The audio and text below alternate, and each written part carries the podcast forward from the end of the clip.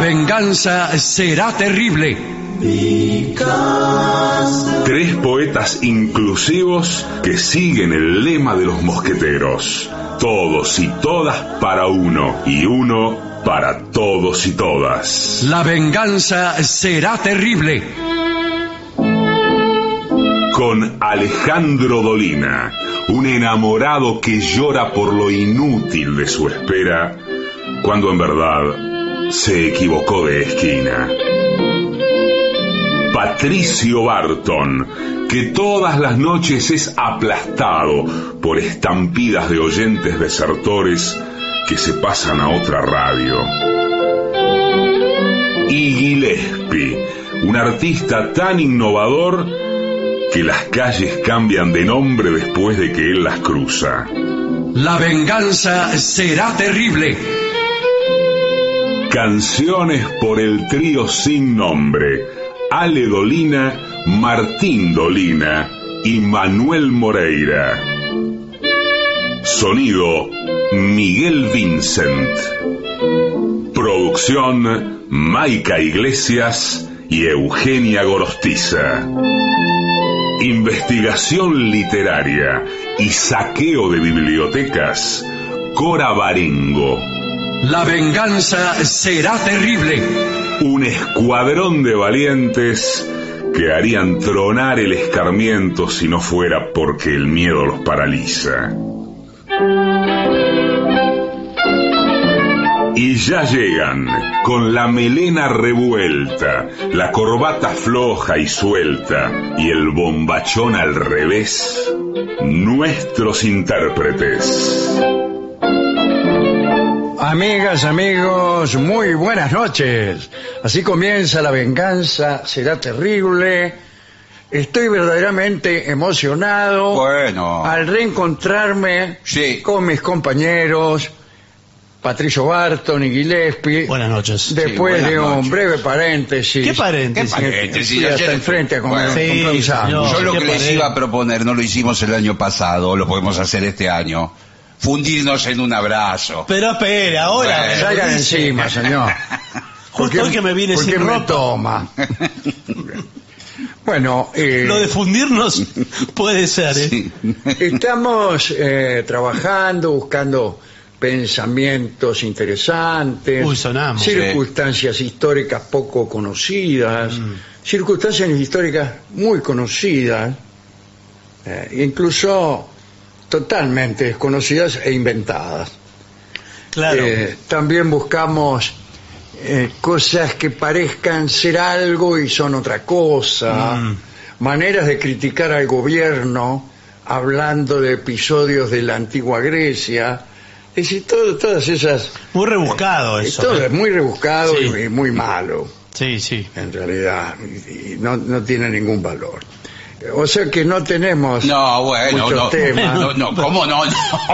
Pero la gre... la Razón gre- por la cual vamos a hablar esta noche ¿De qué? de fútbol y carreras de caballo. Bueno, usted sabe que yo de, creo que no sé nada de carrera de caballo, pero Ah, bueno. es un No hay que tema... saber Pero nada. No, no se preocupe, porque eso ya le ha pasado a todo el mundo en la Argentina. Claro. Yo estoy hablando casi en, en un idioma eh, inventado eh, y usando metáforas que ya no funcionan.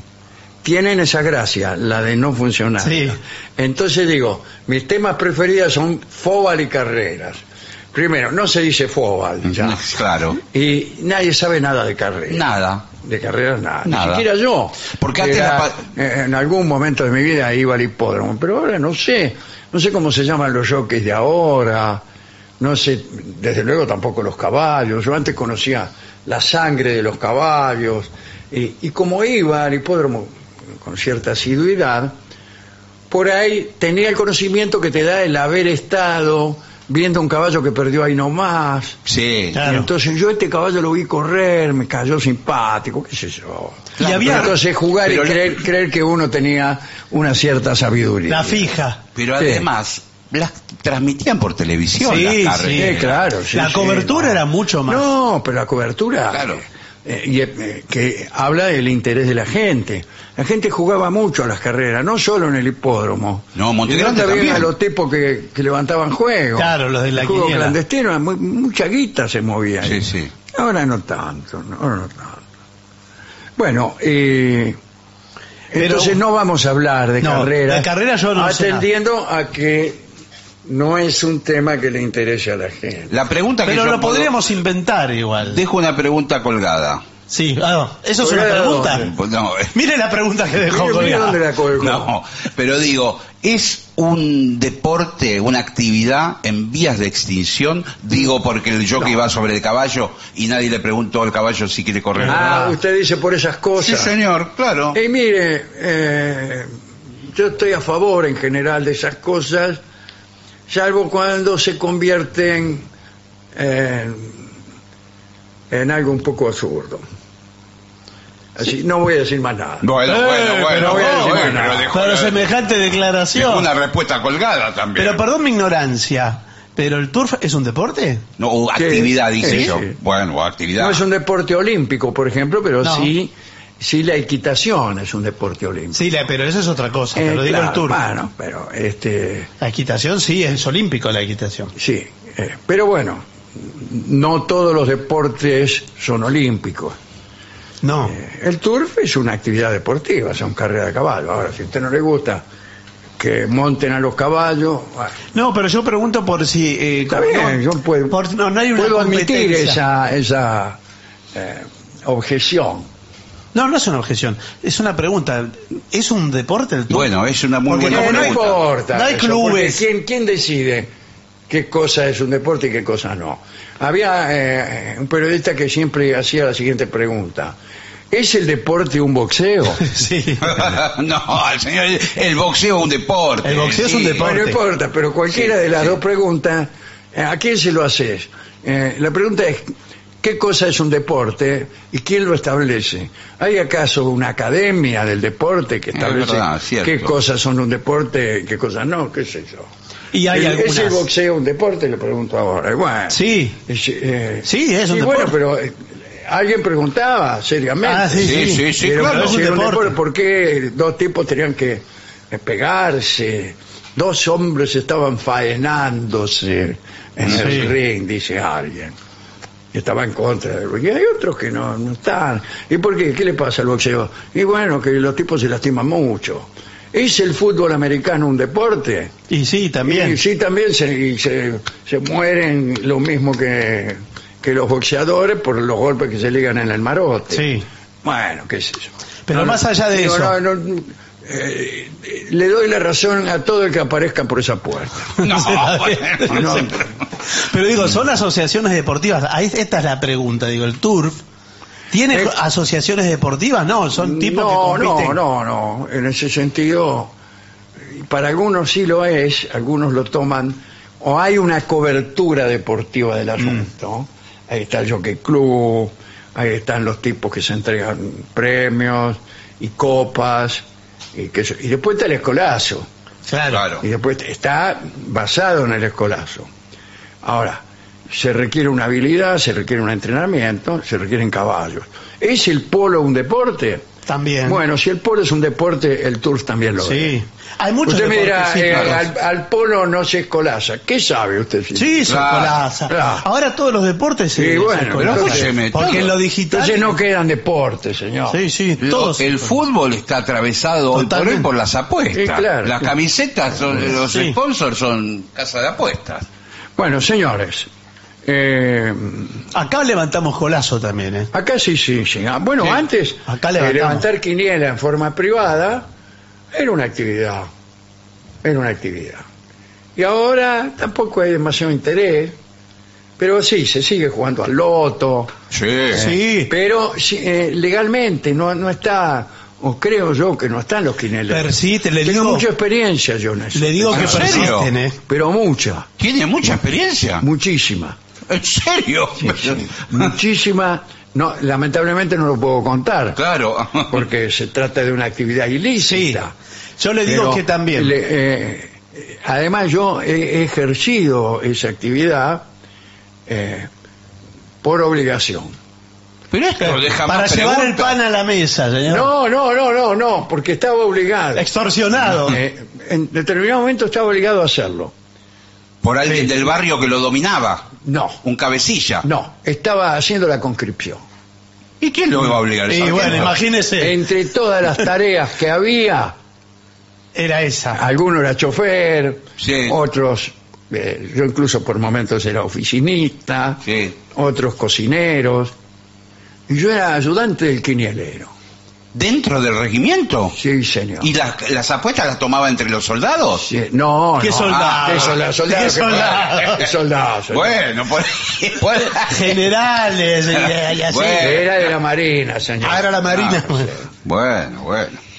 ¿Sabe que yo también tengo experiencia porque yo atendí un kiosco de mi Sí, padre sí. eh, que estaba enfrente a un bar. Claro. En el que paraban En todos los todo. bares hay, hay un- por lo menos un quinelero. Ahí claro. había varios Eh, bueno, y no solo de Quinel. Era socio 9 de julio y amigo de entrañables quineleros que han sido eh, grandes amigos míos. Y alguna vez, este, alguna vez, a veces jugaba, pero profesionalmente, Ahí. ahí. Sí. iba iba con, el, con el fajo de guita pagando, vio que tienen una Eh, gomita. No, yo lo que hacía era, sí andaba con el faculista, pero se lo llevaba al capitalista, que vivía en otro lugar. claro. No le voy a decir nada más. No, no, Bueno, ya- bueno. ya- Todo favor. esto, ya por favor. todo esto, hagamos de cuenta. Estamos saliendo al aire. Es un aspecto del programa Sí. en que yo cuento una vida que nunca tuve. Por supuesto.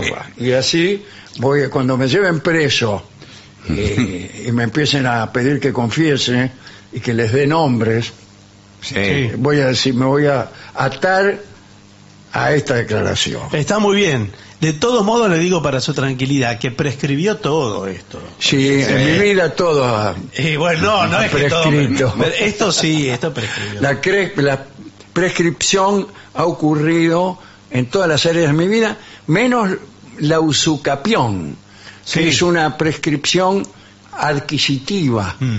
Es decir, uno se apodera de algo, Sí. no, nadie lo reclama, Le prescribe a otro. le prescribe a otro a favor de uno. Bueno, Sí. eh, siempre eh, he recibido prescripciones en contra. Señores, Espere que tengo una no- eh, ahí, último momento. Alerta. Sí, sí, alerta, sí, alerta, alerta. Alerta. Último momento, atención la gente de Canning y aledaños, Ezeiza, Montegrande. Montegrande, por, Eh, por- desde Montegrande, ya. por favor. Desde ya.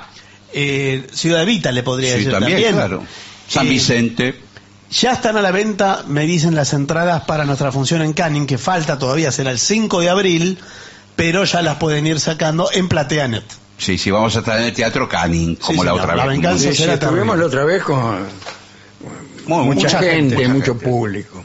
Allí, viernes 5 de abril en Canning. Bien, eh, se siguen vendiendo las entradas en Madrid, Valencia y Barcelona. Y en Montevideo, creo, ¿Qué? estoy seguro casi, que no hay Está más agotado. entradas. ¿No hay más entradas? Se agotaron las entradas. Allí estaremos mañana. Mire qué bien. Pero eh, atención también que el eh, mañana no, pasado mañana. Pasado mañana, querido. El, sí, acá el me hace viernes seña, me dice. uno. No, mañana no nos vamos. Bueno, no, lo que pasa es que Bartos Yo voy a se- viajar se, antes. confundió porque este este febrero tiene 29 días. Es bisiesto. Ah, sí, claro, sí. claro. Yo cuando vi 29 dije, Claro. bueno, eh, falta el 30 y Claro. el 31. Sí. Cuando hay 29 es porque hay 30 y 31. Pero no, este es un Este año no. bisiesto. Tiene Sí, razón. pero no, no la diga con F. Yo la B corta F. Las maestras nos inculcaron eso. Nos Sí. decían, la B, se- la B larga se pronuncia uh, una cosa muy apagada. Claro. Y la V Y corta. la F corta era una F. Como, Sí. como eh, son las maestras alemanas esas. Sí, sí, sí. Bueno, Von Basten. ventajas de volver con tu ex. Un momento, este es un tema que tiene todo que ver con la prescripción. Sí. Más no con la usucapión. No. Eh, ventaja de volver con tu ex. Ninguna. Bueno, depende. Me va a tocar hacer, ser abogado del diablo. Depende. De- abogado del diablo, usted, por ejemplo, Pero usted es escúcheme. una- supongamos, una señora, Sí. eh, se casa con un imbécil. Sí. Sí. Bueno, ¿y ¿qué hago? ¿Lo dejo? ¿No lo dejo? ¿Lo dejo? ¿No lo dejo? Me da lástima. que no, ¿Qué qué va a decir la familia? 14 años. Sí. Un ¿Tanto? día, un día, eh, Se cansó. sea por lo que fuere, se cansó y dice, más sí, Bueno, sí. el famoso masismo. Sí. Eh, más sí, se fue, chao. chao. Y por ahí un día dice, uy, voy a volver a casa que voy a buscar una cosa. Otros 14 años. No, bueno, no, pero que todo es Bueno, múltiplo de ¿qué 14. problema hay? No, Digo no. yo. ¿Qué problema hay? Si, si vos te separás de alguien es por algo. Y volver de nuevo. ¿Y- pero ¿y qué pasa Tendría si- que estar prohibido, ahí está. No, señor. Tendría que estar eh, prohibido. A usted que se quiere volver con su marido, no puede. No, ¿sabe cuál es la peor situación de esas? Ahora veremos qué dice el informe. Cuando las partes se olvidan de por qué se separaron. Claro, se- uno Entonces, se olvida de todo. Se olvida y vuelve por ahí en un momento dice, con razón. Claro, ahí es. Se agarra la cabeza. esto ya me pasó. Claro. Dice. Esto ya me pasó. Pero también le puede volver a suceder con otra. ¿Lo envió que también pasa? Sí, Bueno, eso es lo que- eh, todos los tipos son el mismo. Claro, Claro, entonces- ¿quién le garantiza que Entonces le vuelve a pasar lo mismo. Claro, entre- Y bueno, entonces ahí es Muy otro bien, problema. Bueno, vamos a ver qué dice aquí. ¿eh? Dice, la decisión de volver con un ex o con una ex es un viaje emocional y complejo que implica una cuidadosa reflexión sobre las dinámicas previas y la posibilidad de construir una relación más fuerte. En este análisis exploraremos las ventajas asociadas con la reconciliación. Bien. Este es un análisis a favor. Bueno, Ventajas de una reconciliación. bienvenido. Bueno. Un día un, un- un informe a favor. Bienvenido. Primer punto, primera ventaja, digamos. El conocimiento mutuo. Eso está bien. Claro, ya la Ventaja conoce. con respecto a qué? A- A, irse con otro. Sí, pero, el tipo ya lo conoce. No, Claro. no, bueno. Igual estamos focalizando las ventajas, pero ese mismo Más aspecto- vale bueno conocido que malo por conocer. No sé, porque ¿O no? tiene varias Más vale ser rico y joven que no viejo y pobre. pero más vale. Pero escúcheme, supongamos el caso de una mujer que es muy tímida, muy recatada. Sí. Le ¿Por costó- qué? bueno, ¿Dónde le- saca una, le- una suposición No, tan le, costó mucho tiempo a ella llegar a liberarse y a entregarse por completo. Bueno, Pero espere, ¿qué- Ese ejemplo es muy real, muy de Pero- 1927. bueno. ¿Qué- espere, ¿nosotros qué vamos a hacer? ¿Lo vamos a dejar solo o vamos a, a colaborar con esto? Que ya, Yo no estoy ¿Qué? dispuesto Ya se a perfila. aguantarlo ni un segundo más. se perfila al barranco. No, no, no. Se perfila al barranco. Le costó Pero si usted muchísimo. quiere, vamos. Claro, y como le costó tanto, por ejemplo, desnudarse Exacto. ante un hombre, Exacto. y ya lo hizo ante este, este señor. Sí, bueno. Eh, dice, bueno, está bien, me voy a seguir entregando a Jaime. Otro tipo que ya lo conozco, no me da vergüenza. Es otro Tenemos proceso. tanta intimidad. No, pero el informe parte de que eso ya ocurrió. Ella ya se fue. Bueno, No sabemos qué hizo después. bueno, bueno. Ella ya se fue y estamos en la situación de si vuelve o no. O cuál es Bueno, pero acá dice exactamente lo que decía el señor. Bien, ¿vio? Dice, la familiaridad previa. Ahí está. Exacto. Sí. Ese, ese, ese rel- relajarse, ese horroroso relajarse que trae la familiaridad. Bueno, permite anticipar las reacciones del otro Claro. y facilita la adaptación a la relación. Conocer las preferencias, gustos. Eh, ¿Qué conoce a un tipo? Conoce a todos. Sí. ¿Qué, qué, qué, qué importa? Las preferencias. Las preferencias son esfuerzos patéticos que hacen las personas para creerse eh, alguien.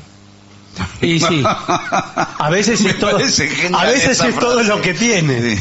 A veces es todo lo que tiene. Entonces insisten en esa preferencia. eh, lo que soy yo, eh, para mí helado de chocolate. y Ah, no, no. Dame. Como diciendo, Pues mirá sí, qué sí. personalidad que tiene. Sí. Yo soy el loco del limón, ¿eh? Eh, en todo caso, acá dice eh, que se genera una sensación de comodidad desde, desde el inicio. Mm. Y la pregunta, ¿no será que te estás acostumbrando a mí? Que ocurría antes los noviazgos, ahora ya no.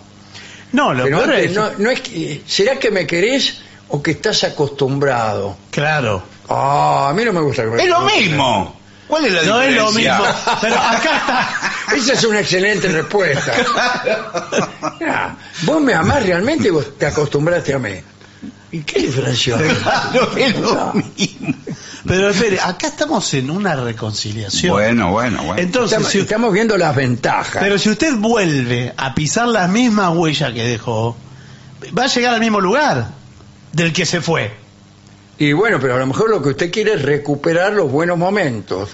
No, los buenos momentos no los va a recuperar. Ah, yo creo que cuando uno quiere recuperar los buenos momentos, No los los encuentra. recupera. No los encuentra. Porque esos momentos Eh, son nuevos y vienen con un montón de cosas que no tenía esa Claro. circunstancia cuando sucedió por primera vez. Está bien, pero ¿qué Por pasa si- ejemplo, si, el vuelven tipo a... ya no es joven, eh, el tipo ya demostró que era un miserable y usted cuando vivió la primera experiencia Se dio cuenta. no lo sabía. Ah, no lo sabía. Eh, bueno, pero... Claro. Pero ¿qué pasa si en el reencuentro la pareja se propone hacer lo mismo que hacían antes? No, Vamos no. a, a los mismos lugares. No, eso es un desastre. Al mismo lugar de veraneo. Olvídese, Ah, eso es es un horrible. desastre. Y por eso nos separamos. Claro, claro. Claro. Porque el ¿Por qué nos separamos? Íbamos a Clemente del Tuyú todos los años, con tu familia. Claro, eso, eso ya lo cambia. Ya lo Bueno, cambia. No va con la familia un por lo menos. ejemplo, que es saber cómo apoyar a tu pareja. Ah, sí, Sí. es un buen ejemplo. En momentos difíciles. Ah, debido a experiencias compartidas previas. Que si, por Bueno. ejemplo, eh, Y bueno, vuelve enfermo su marido, Sí. vuelve borracho y vomitando. Sí, no. Y usted ya sabe cómo, cómo apoyarlo. Es que le llevan balde. Apoya ahí contra la pared y lo deja. No, señor. no, se refiere a que por ahí cuando vuelven a reencontrarse, esta segunda instancia del matrimonio, esta segunda etapa, es la etapa por ahí más de los velorios, de todas las noticias Pero ¿de tristes. dónde saca? ¿Cómo? Bueno, no quiero, bueno. no quiero ir más a velorios. Pero- Estoy harto de velorios. No, Además que nunca escuché la etapa de los velorios. Porque Bueno, es otra Ah, edad y otra... Hay una cuando Bueno. se ponen de moda los velorios. Sí, sí, sí. Cuando, No, cuando uno cumple X años, eh, se empieza a morir. claro.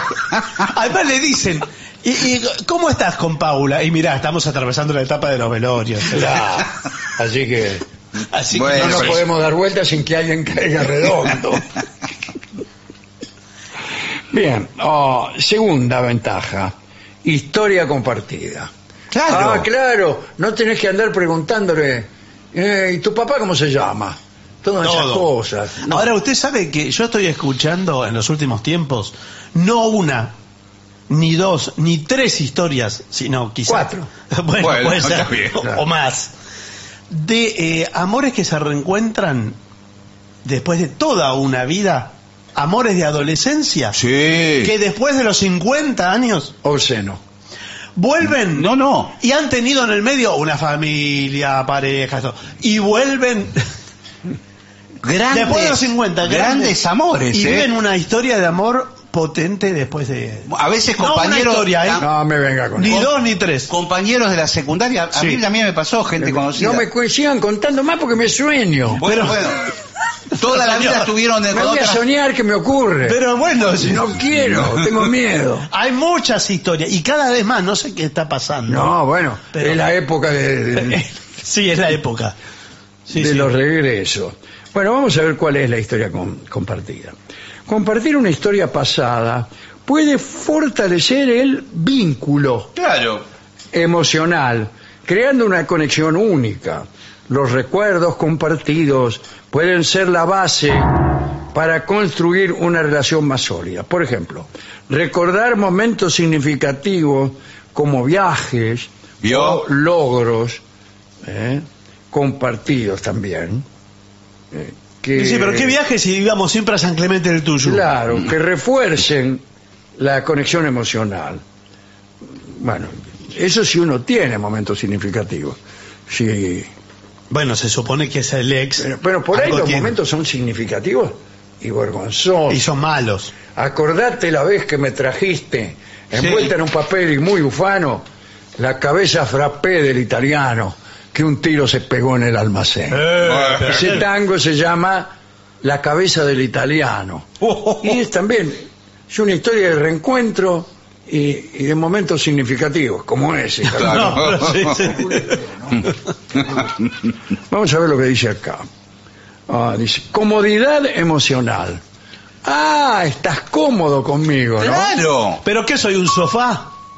Eh, ¿Sabe la cantidad de energía que usted recupera eh, para vivir? Pero Si la no es- energía, pero la energía en también la tuvo antes. uh, ya empezaron a hablar de energía. Bueno, sí. Ahora viene el fluido. Bueno, no, no. No, no, eso corre por su cuenta. Lo que yo le digo es, eh, eh, pero la energía también tiene en el vértigo de una relación eh, nueva.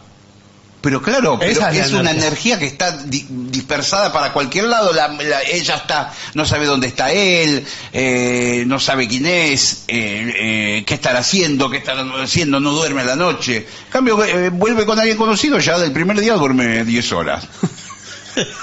Vamos a ver qué dice aquí.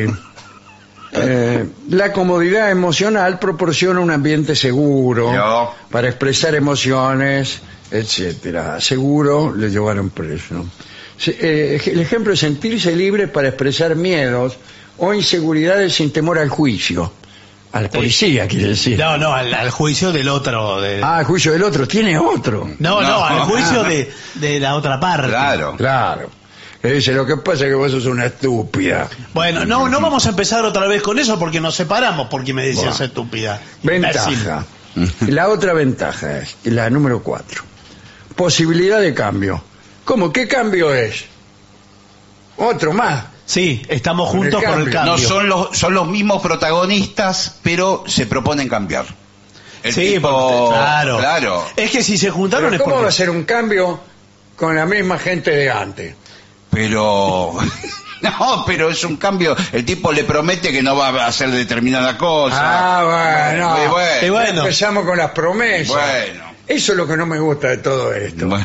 Pero por ahí no son promesas, quizás tienen una, una- un funcionamiento diferente. Claro. Pero Y por eso nos separamos. Pero porque Claro. han madurado, han tenido... Él me, eh, él me prometió Sí. que no iba a salir más con la tipa de la heladería. Por eso, Bueno. el tipo puede decir y que. salió. Con la, la, la deliria- Sí, la- la de con la la- misma tipa. Ah. Entonces nos separamos.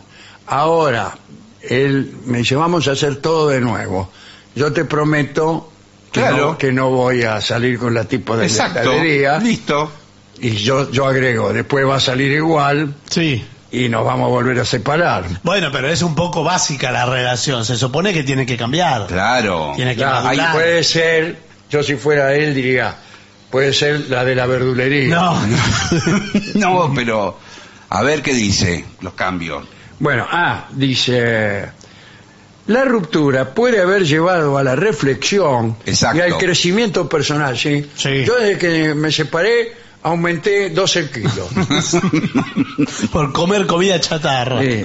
Este, brindando una oportunidad para abordar problemas previos y mejorar como individuos.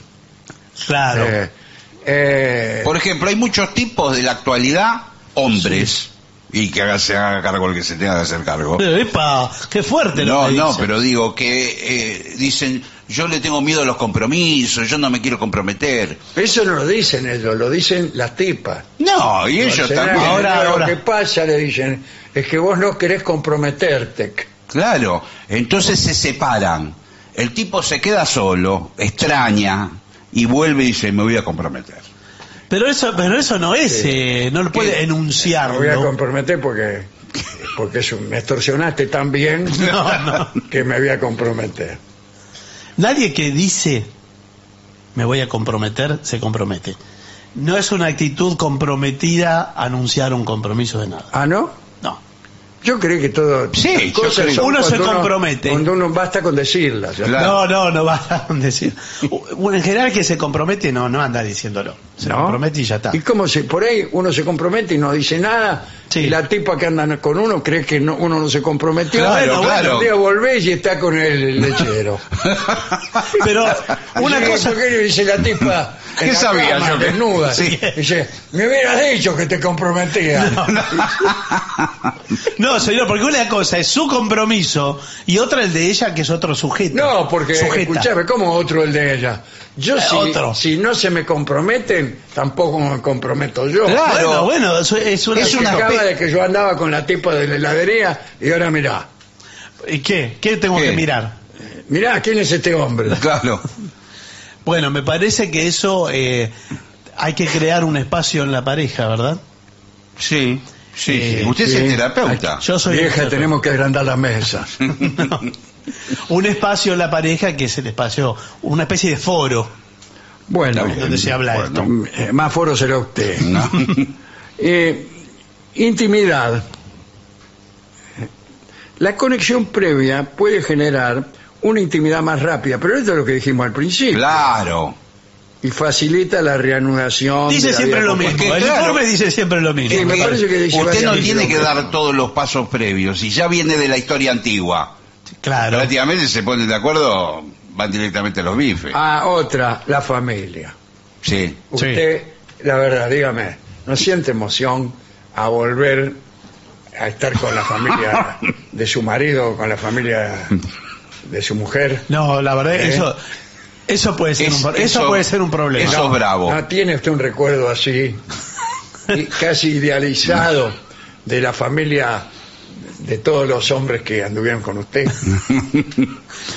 eso, Esa- esas madres, eso no le ocurre a casi ninguna persona. Eso puede ser bravo, ¿no? esas Volver a- madres que defienden a sus hijos, que, que quieren seguir cocinándole ellas. ¿No le, no le da un- una gana de volver a vivir eso?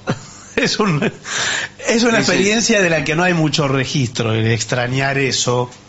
No, porque no se conoce ninguna persona en el Sí, mundo. sí, sí, no, no. Bueno. No, no hay. Igual esa es una postal costumbrista que ya no, Sí, claro. no existe. Es como se dice un este eh, hay una palabra que define eso, un estereotipo. Es un estereotipo. Sí, así es. Ah, ventaja conexión familiar es esto, ¿no? Ah, pero continúa. Y dice, sentimiento de seguridad. Bueno, todo lo que hemos venido Sí. viviendo es sentimiento de seguridad ante lo conocido. Sí, sí, es cierto. es El cierto. miedo a lo desconocido. ¿Es el miedo a lo desconocido o el miedo a los desconocidos? Bueno, son dos cosas Claro, distintas. ¿Son dos cosas distintas? Son dos miedos O dos maneras de hablar.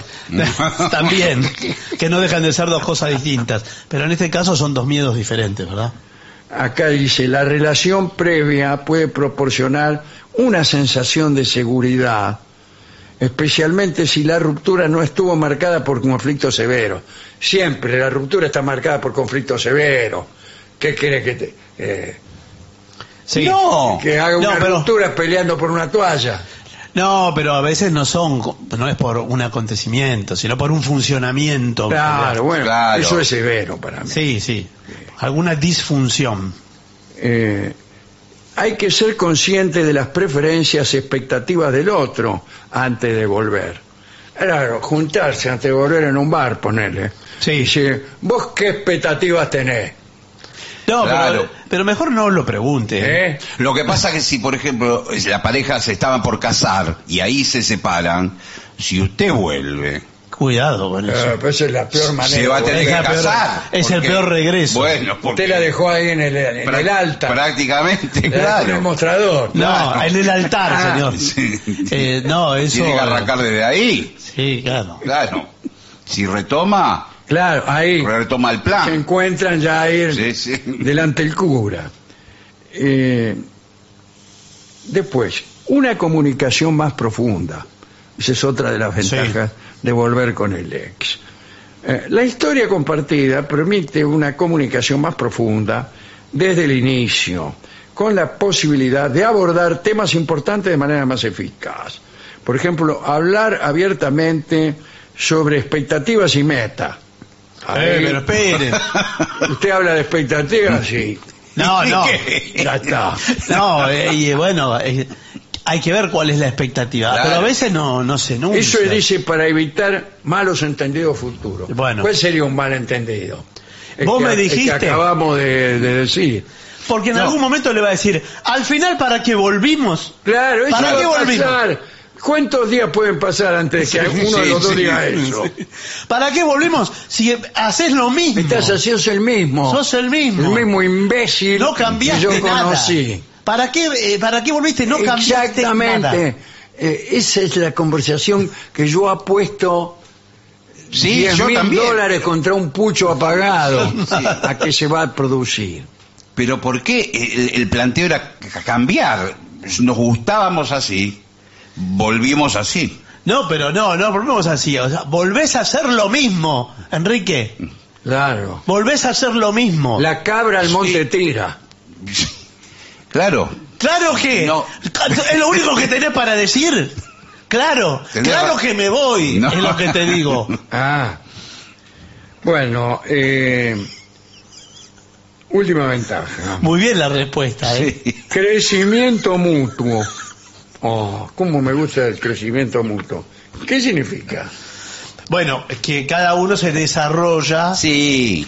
en eh, sus potencialidades, se despliega. Cada No, y uno aparte- por su lado. No. Pero Por las dos cosas, sí. También Claro, por su bueno, lado, puede ser, sí. En la pareja y... O el crecimiento del otro es también el crecimiento de uno. Y van pasando los También. años. Ah, dice, mira, Van pasando los- yo aumenté 12 kilos y vos también. No, no. Eso no, pero sí, cada uno se despliega en, en su mundo. ¿Cómo es desplegarse? Y sí, eh, uno hace- Claro, por ahí ella tenía ganas de, de- de- de ser pintora. Y él Claro, venía... se despliega nomás.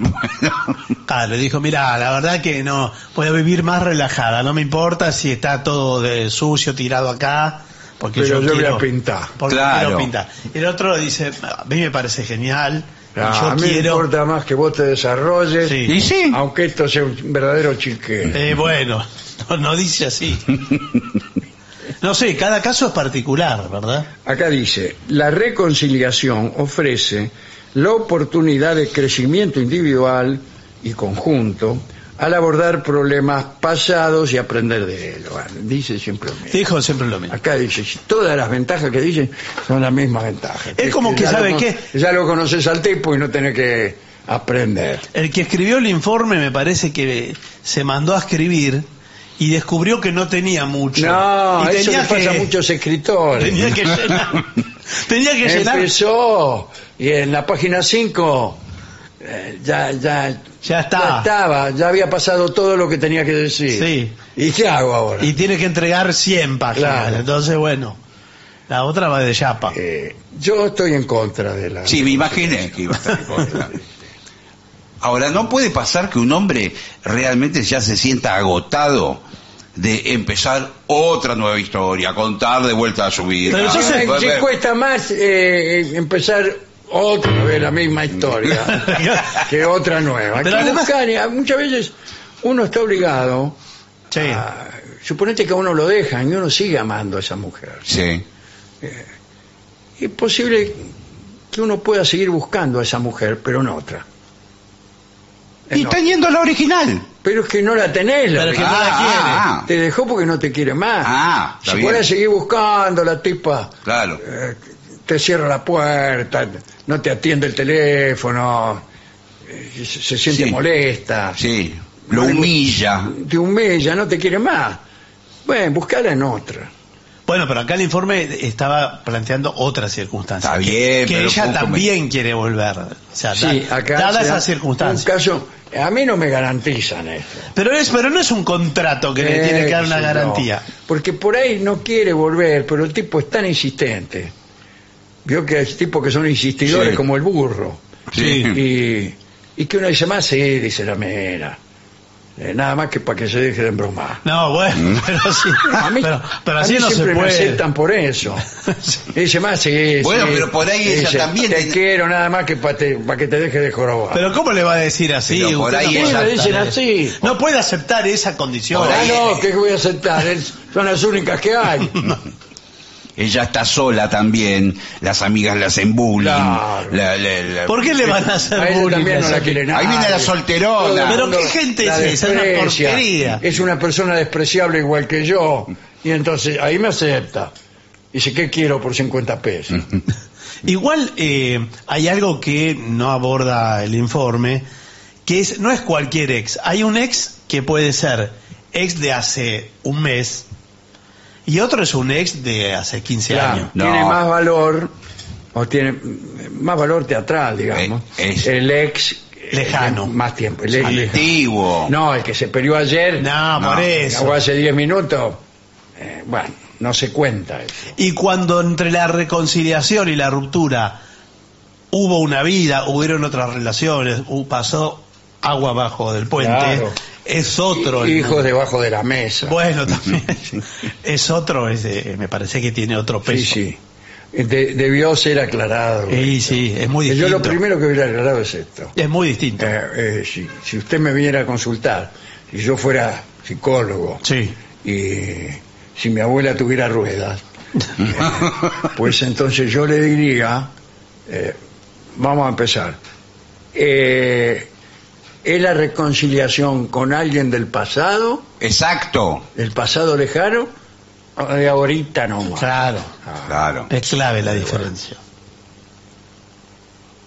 Claro, porque en el pasado, por ahí er- eran demasiado jóvenes y se pelearon por estupideces. Que viendo cómo fue O no se pelearon, ¿Qué si está- no se dieron cuenta. de- discriminando a los jóvenes. No, bueno. ¿Qué No, tenemos bien. los jóvenes? No, pero Porque después- somos estúpidos para No, usted. se fueron dando cuenta con el rodar de la vida. Pero pibe, vos ¿Qué- eh, ¿cuántos qué? años tenés? No sos tan joven como para venir acá. 23, señor.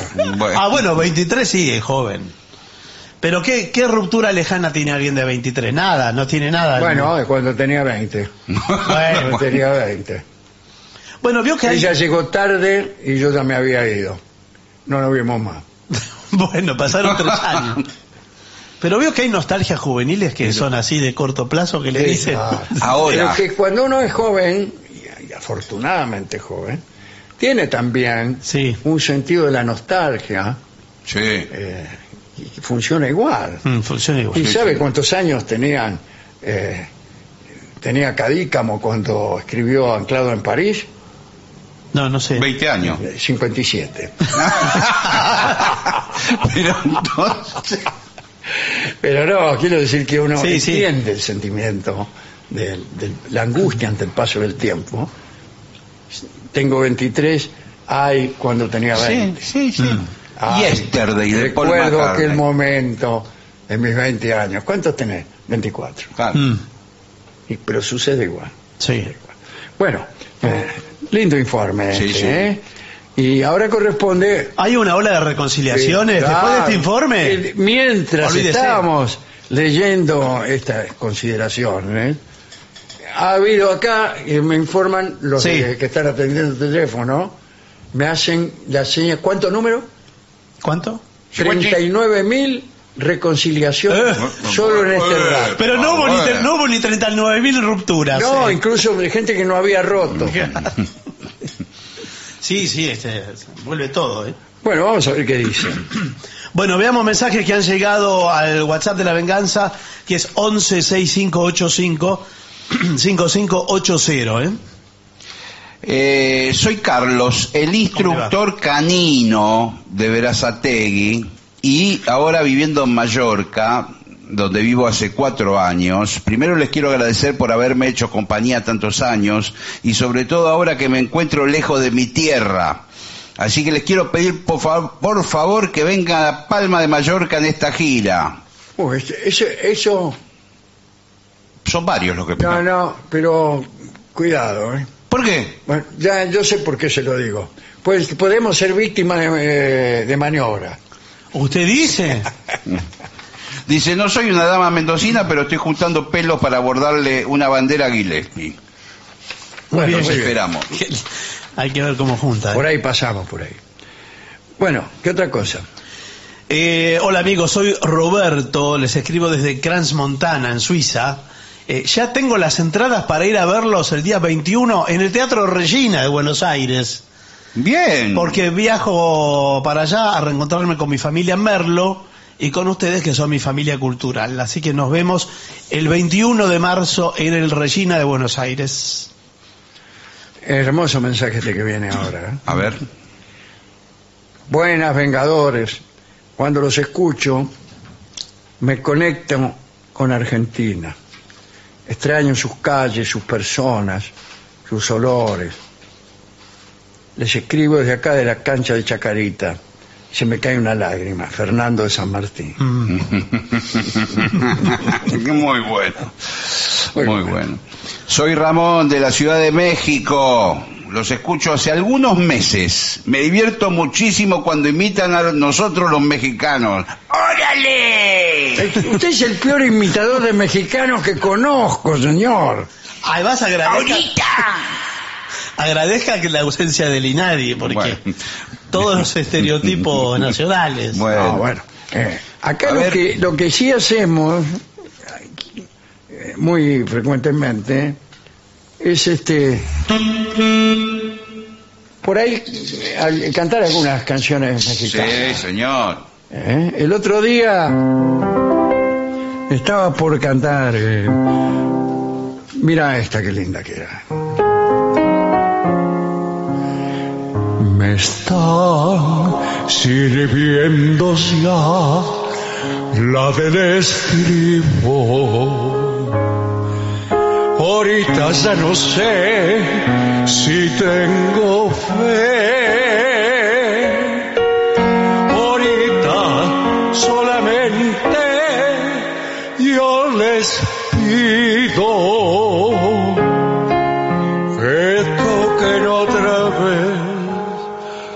la que se fue. Tu recuerdo y yo que cantaba Jorge Negrete Muy bien. y otros. Soy Mariana de 25 de mayo. Los escuchaba en los años 90 y grababa los viernes de los radioteatros. Ah, claro. Hace uno- unos días eh, los encontré por Spotify y estoy escuchando un programa de septiembre del 2023. Me pongo ¿Por qué el no nos escucha todas las bueno, noches se deja de yo. probar? Ya Este, nos escuchó. Otro, otra reconciliación. Sí, claro, otro sí. regreso del pasado. Lleno de Bueno, promesas. Bueno, muchas gracias por, Bueno, por esos besos y abrazos. Hola Vengadores, soy Petrucci de Verazategui. Cada nuevo día ustedes tres logran sacar sonrisas en un momento del país muy triste. Cuando llegan las 12 de la noche, eh, digo al grito de Gillespie, ¡Bien! ¡Bien! Quería venganza, quedé perplejo con la historia de los hijos del Dante. Es terminando de escribir la obra. Sí, ¿Recuerda? se me- se encontraron. aquella historia donde el espíritu del Dante se le aparece a sus hijos eh, y les dice, porque eh, parecía que estaba inconclusa la, la comedia, y el espíritu del Dante, o el espectro del Dante, les dice a sus hijos dónde están escondidos los últimos versos. Y, y los hijos no encuentran. Y nosotros dimos a quien sospechar Sí. que había sido una piolada de los hijos. Bueno, acá mm, preguntan también, pregunta el amigo Javier de Villavoz, si fue por culpa de los hijos que Dante no se quedó con su amada Beatriz. Ah, acá dice que debe admitir que hicieron un buen trabajo y que estuvo revisando, tal como nosotros recomendamos, lo- los últimos versos, los últimos tercetos de la comedia y que están muy bien. Así que si la terminaron los hijos, La hicieron bien. la hicieron bien. Los escucho desde el 2008 gracias a mi hermano Fede. Me alegran todos los días. Me gustaría que hablen de la caída de la civilización maya, ¿eh? porque fue bastante curiosa. Un Sí. abrazo desde... Y tan curiosa que no se sabe cómo fue. Ah. Recién ahora están este, con nuevas tecnologías, han descubierto mucho. Igual ya hace varios años que se está descubriendo mucho. Eh, entre otras cosas, el idioma, eh, el ruso este que descubrió Sí. cómo era el idioma maya, no hace tanto tiempo, ¿no? Eh, al trío Vengador, soy Martín de Saavedra, estoy muy emocionado por verlos pronto en vivo en el Regina. No dejaré de llevar lápiz y papel a la cita, porque vivo atento a sus recomendaciones y no será lo mismo sin poder ponerles pausa como en el formato podcast. Ah, ah, ah. Me gustaría que alguna vez desarrollaran un informe sobre cómo ser un buen cuñado. No, eso es un oxímoron. Sí. No hay cuñado bueno. ¿Mm? No por mí, sino para hacer una serie de post-ists y entregárselos a mi concuñado, que es peor todavía, eh, en un próximo y desafortunado encuentro. Les mando un saludo muy afectuoso a todo el equipo. Muy bien. Muy bien, en el Regina estaremos los jueves, ¿eh? Sí, Jueves de marzo en el Regina, el 14 de marzo será el primero. Las entradas están en la venganza será terrible.com. Acá Juri de Banfield se queja de que no se sube el segmento musical Spotify. Eh, no sé por qué se... Eh, hay, hay un tema con Sadaico. de con derecho, algo- sí, algo, de algo así. Algo, eso debe, debe ser. Lo cual es horripilante, siendo como es este un programa muy musical. Hmm. Sí, bueno. Hola gente, me llamo Dino. Soy un cordobés que vive en Australia. Uh, eh, músico y carpintero de 33 años como Jesucristo. Los escucho mientras corto la madera. Más de una vez me sacaron una sonrisa escuchándolos. Pero espero que no me saquen un dedo. Claro. Sí, sí, me distraen como ustedes cuentan que pasan con los carniceros, que están escuchando el programa y cortando La tira de asado. la- la- las Sí, costeletas. sí, las cos- sí. Bueno, Eh, bueno, espero que no. Dale. ¿Qué más? Bueno, eh, No tengo más. ¿Les parece que hagamos una pausa Por entonces? favor, sí, sí. Una señal. La historia de un bicho muy chiquito que genera problemas y su nombre es Mosquito. Él vuela por los aires y quiere que lo arenguen. Si no tenés cuidado puede transmitir el dengue. Hoy quiero enseñarte cómo prevenirlo con algunos consejos antes de empezar a oírlo. Te pido tomes nota y prestes atención que hoy en la provincia nos ponemos en acción.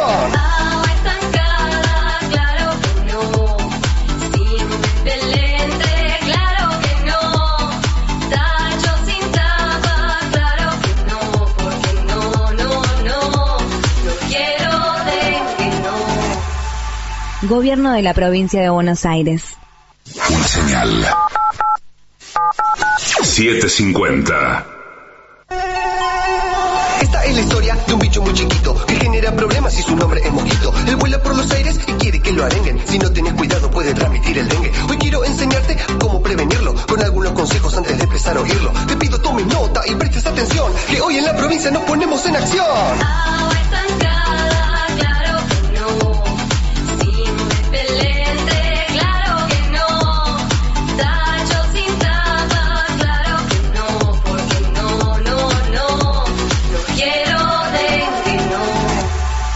Gobierno de la provincia de Buenos Aires. 750.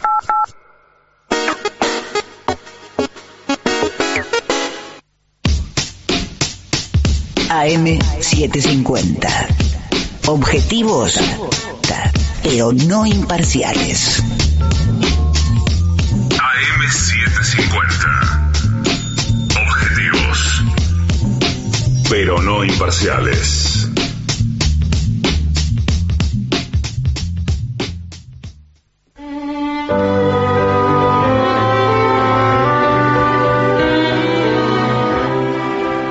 Continuamos en La Venganza Será Terrible. Los invitamos a visitar el sitio web de La Venganza Será Terrible.com, a donde encontrarán toda la data sobre las presentaciones del programa en distintas localidades, lugares del mundo. Y también. También pueden escuchar el programa eh, cli- eh, cliqueando ahí. eh, eh, clicando Spotify. exactamente.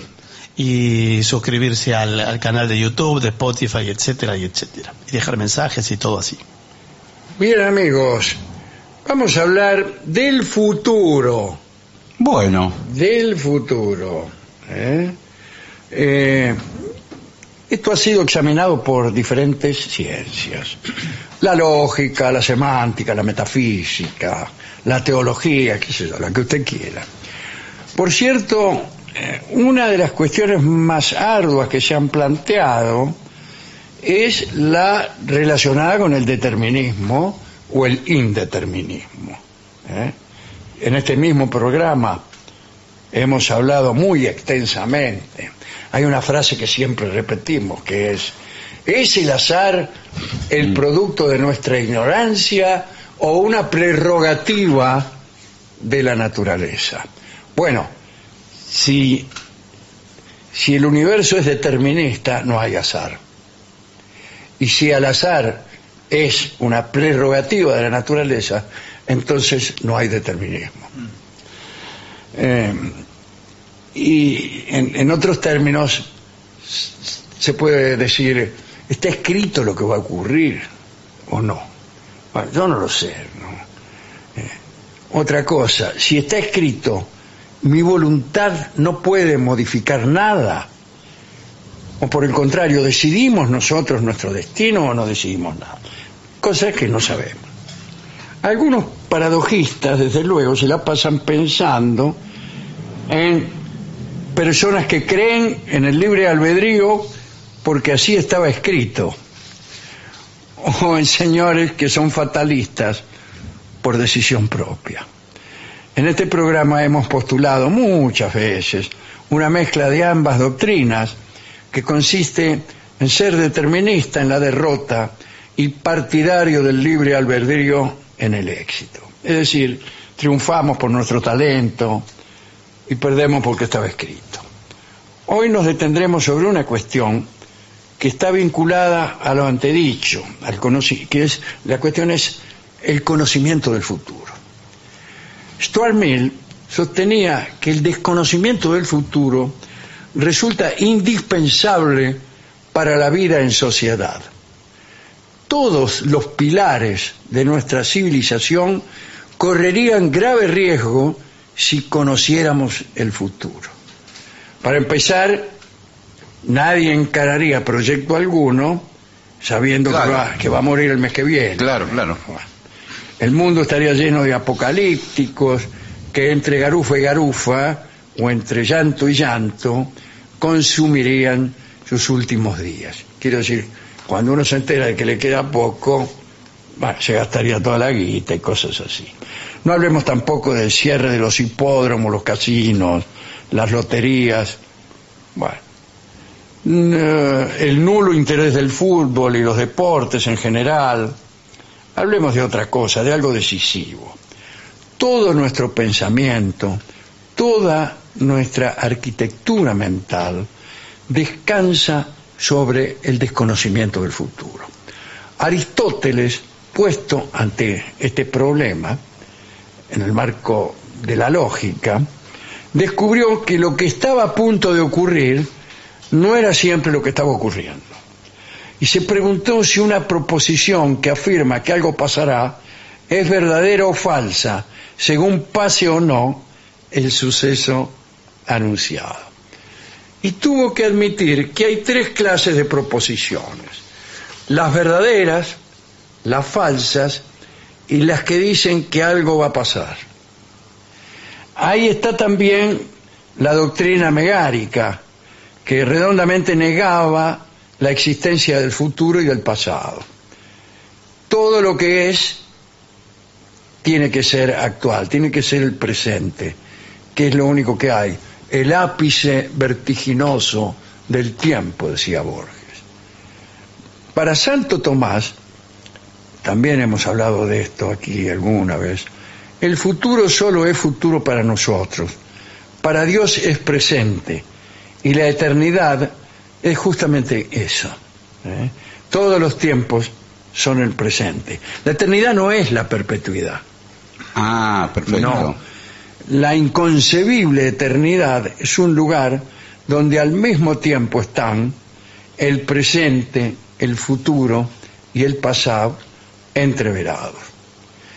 Dios conoce además los futuros contingentes, decía Santo Tomás, es decir, lo que no será, lo que pudo ser, el universo del poco faltó, del casi casi, del por un pelito, del otro gallo cantaría, del si yo fuera rico.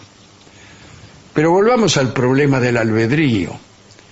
Las ideas del destino o la predestinación conciernen principalmente a las acciones humanas, pero en verdad el determinismo es entendido como un condicionamiento previo de todos los fenómenos del universo y está también ligado a la idea de la causalidad.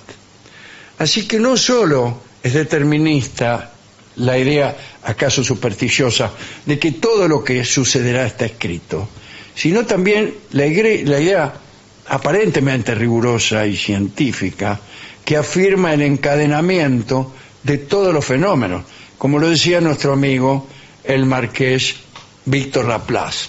No, ¿cómo Víctor Ah, Laplace? no, el marqués de Laplace, en el prefacio de la teoría analítica de las probabilidades. Cito a Laplace, al marqués de Laplace. Una inteligencia que conociera en un momento dado todas las fuerzas de la naturaleza y la situación de todos los seres de que se compone, podría expresar y prever los movimientos de los mayores astros y de los menores átomos. Nada sería incierto para ella y tanto el futuro como el pasado estarían presentes ante su mirada. Es decir, Laplace creía que si uno conocía un momento dado de la situación del universo, podía conjeturar los momentos del futuro y los momentos que antecedían a ese momento. Después vinieron muy malas noticias para Laplace, porque el comportamiento de algunas partículas atómicas no era en absoluto previsible. Y a veces agarraban para un lado y a veces agarraban para el otro. ¿Qué sé yo? Ahí está. Y ahí la frase. ¿Es el azar el producto de nuestro de nuestra ignorancia o una prerrogativa de la naturaleza? Eh, Algún día hablaremos, y ya hemos hablado en realidad, de cómo se vino al piso la compadrada de, de Laplace. Pero ahí, ante los deterministas, eh, bueno, después de todo, Einstein también era bastante determinista, ¿no? Eh, los partidarios del libre albedrío, quiero decir, no se han rendido. Ahí está Lequier, un existencialista, bueno, que dice que todo está determinado. Eh, equivale a afirmar que la afirmación misma está determinada y por lo tanto le quita todo el valor de afirmación. Bueno, Lequier, bueno, Lequier. Yo creo que lo mejor es remitirse al mundo apasionante eh, de la física actual. Y ahí encontramos argumentos mucho menos palabreros que este de Lequier. Eh, Es inevitable mencionar aquí las... Yo paso por alto lo de la física. ¿eh? Nombro al eterno retorno, ¿eh? que dice que todo sucedió ya muchas veces y sucederá muchas más. Miles de veces estuvimos aquí en este salón de grabación, miles de veces volveremos aquí, en fin. San Agustín se oponía indignado a esta cosmología que Nietzsche dijo haber inventado muchos siglos después de que San Agustín se opusiera a ella. Genial.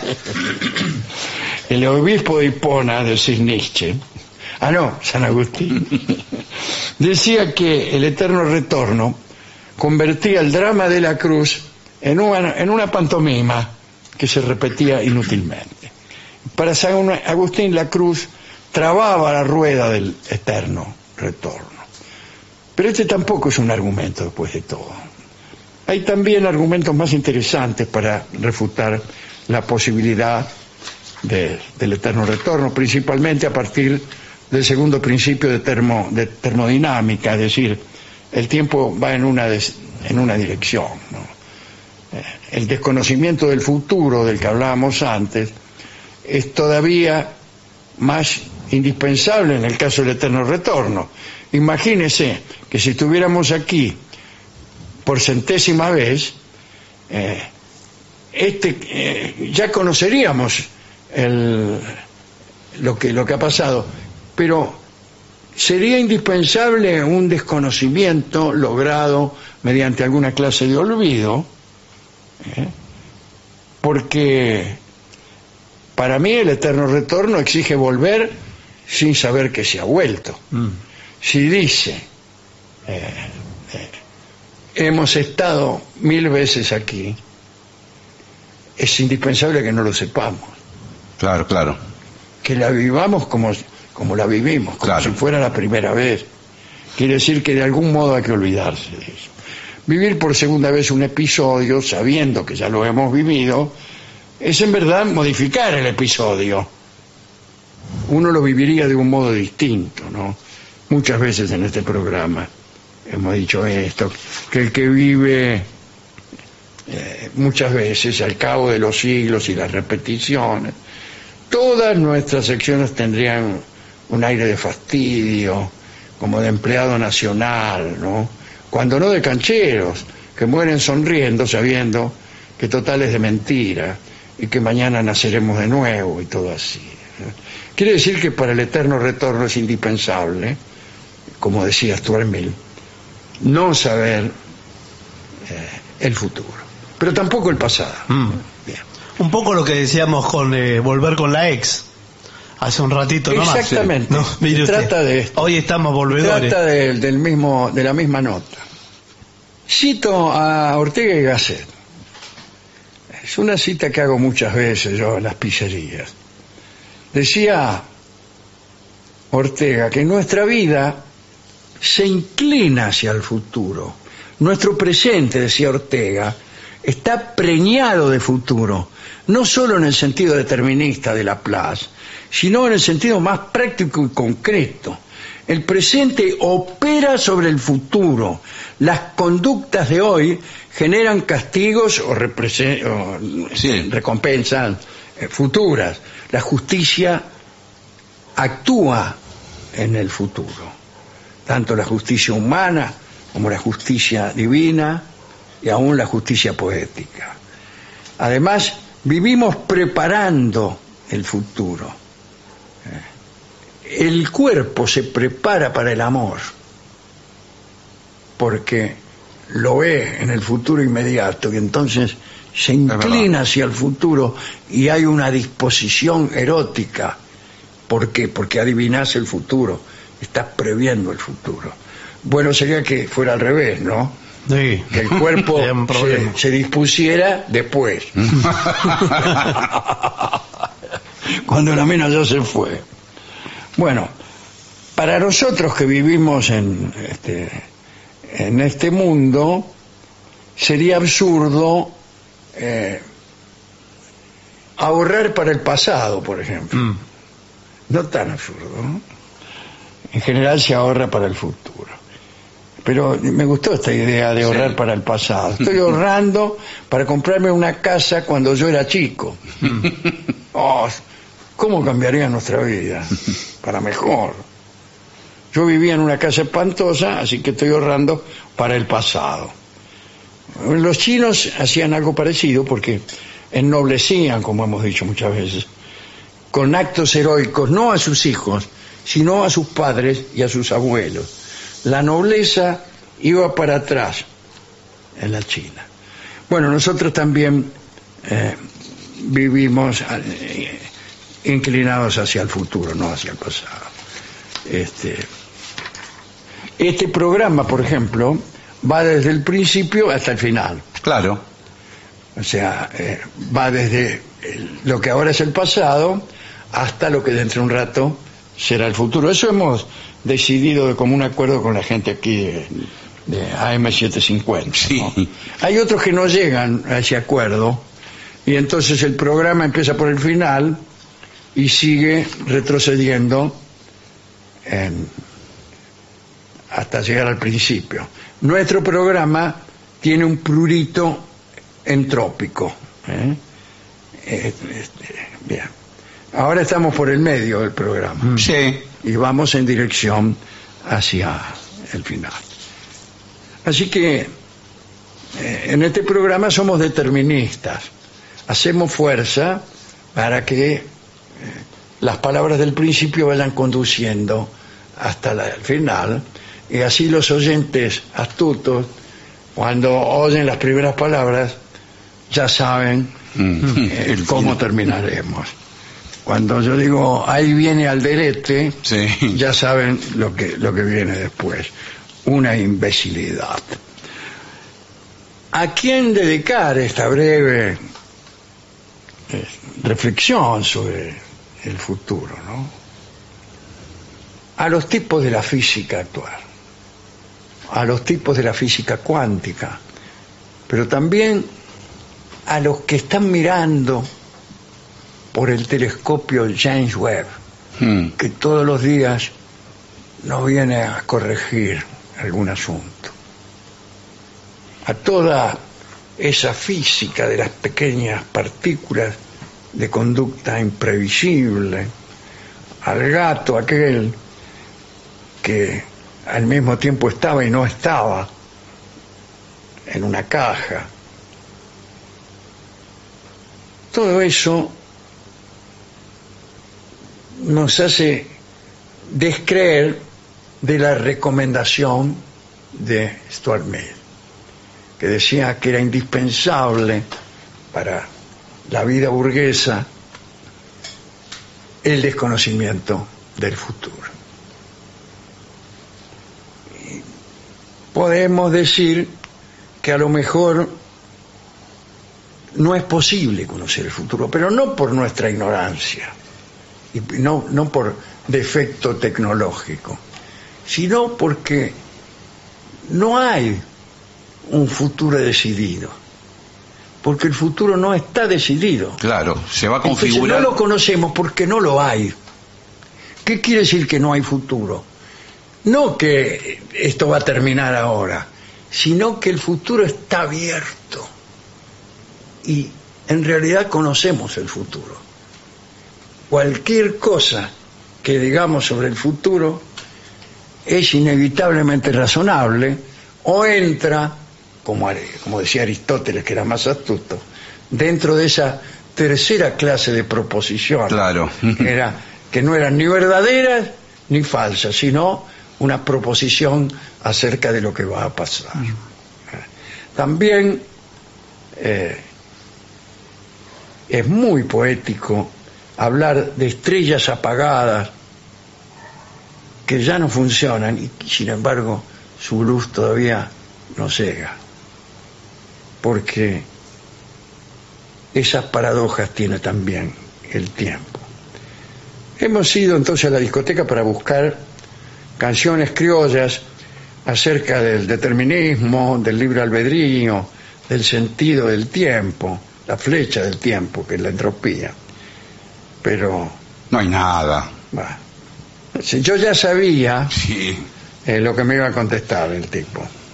Me, me- me contestó, venga después. Mm. Y después se llama justamente el tango que va a cantar Libertad Lamarque en atención a esta preparación continua que hacemos para el futuro. Todo nos va a ocurrir después. La felicidad llegará después, la mujer amada llegará después y todo nuestro ser se prepara para después. Canta Libertad Lamarque.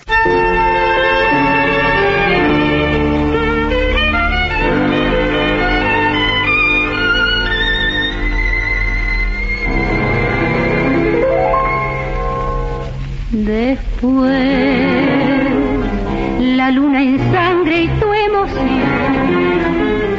el anticipo del final en un oscuro nubarrón. Luego, irremediablemente, tus ojos tan ausentes llorando sin dolor. Y después, la noche enorme en el cristal y tu fatiga de vivir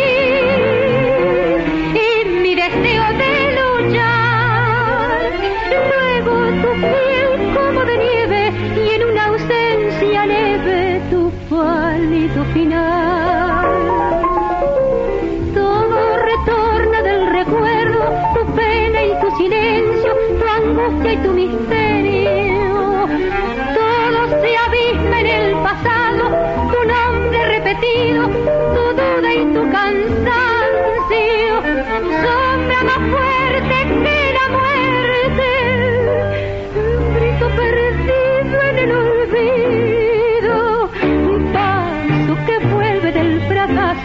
canción hecha a pedazos que aún es canción.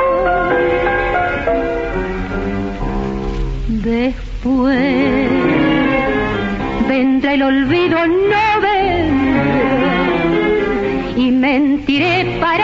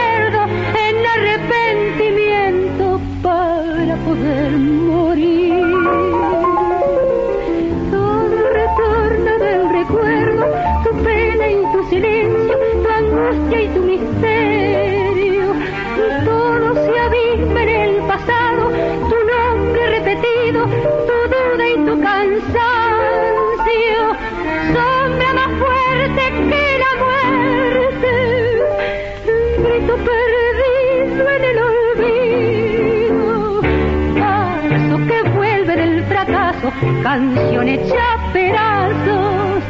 que aún es canción.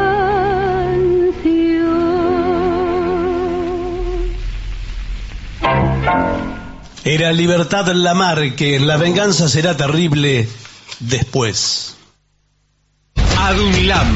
La Asociación de los Docentes de la Universidad Nacional de La Matanza. Una organización creada con un solo y claro compromiso, defender la Universidad Nacional, pública, gratuita y de calidad.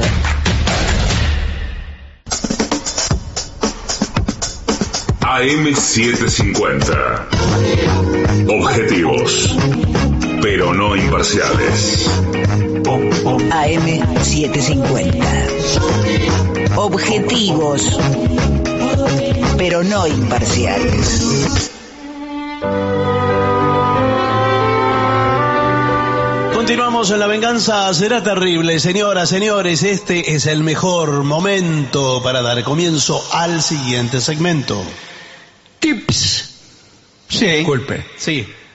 Eh, para levantarse fresco y con energía según la ciencia. ¿eh? Ah, no bueno. según Bueno. su abuela o su hermana. No, no, no, discúlpeme, usted no puede hablar así de mi abuela y de mi hermana. No, bueno, su pero- abuela no pertenece al mundo de la ciencia, disculpe que se lo diga, sino de la superstición. No sé, pero mi Estoy abuela- harto de su abuela. No, me decía cosas ciertas, sus mi abuela. vaticinios. Igual le digo que es el tema del momento. eh. La gente se eh, duerme mal, ¿eh? Esto lo está estudiando todo el Pero mundo. no me va a decir que el informe va, de, eh, va, Sí, va a señor, decir que hay sí, que dormir señor. bien Eh, para sí, levantar- claro, Bueno, pero eso bueno, lo sabemos todos. ¿Te no has te- preguntado Sí. alguna vez Sí. por qué algunas personas se sienten despejadas cuando se levantan, Sí, yo me lo mientras pregunto. que otras necesitan más tiempo? Eh, sí, Sí, yo- Eh, me lo pregunto todos los Yo días. también ¿Qué se me lo responde? pregunto. No sé. Acá dice, es muy común pensar que esto, ¿Qué cosa? esto, se debe a la genética de cada persona o simplemente una cuestión de suerte. Bueno, en realidad los factores que influyen dependen más de nosotros mismos de lo que pensamos. Bueno, ¿Qué sabe bueno. lo que yo pienso?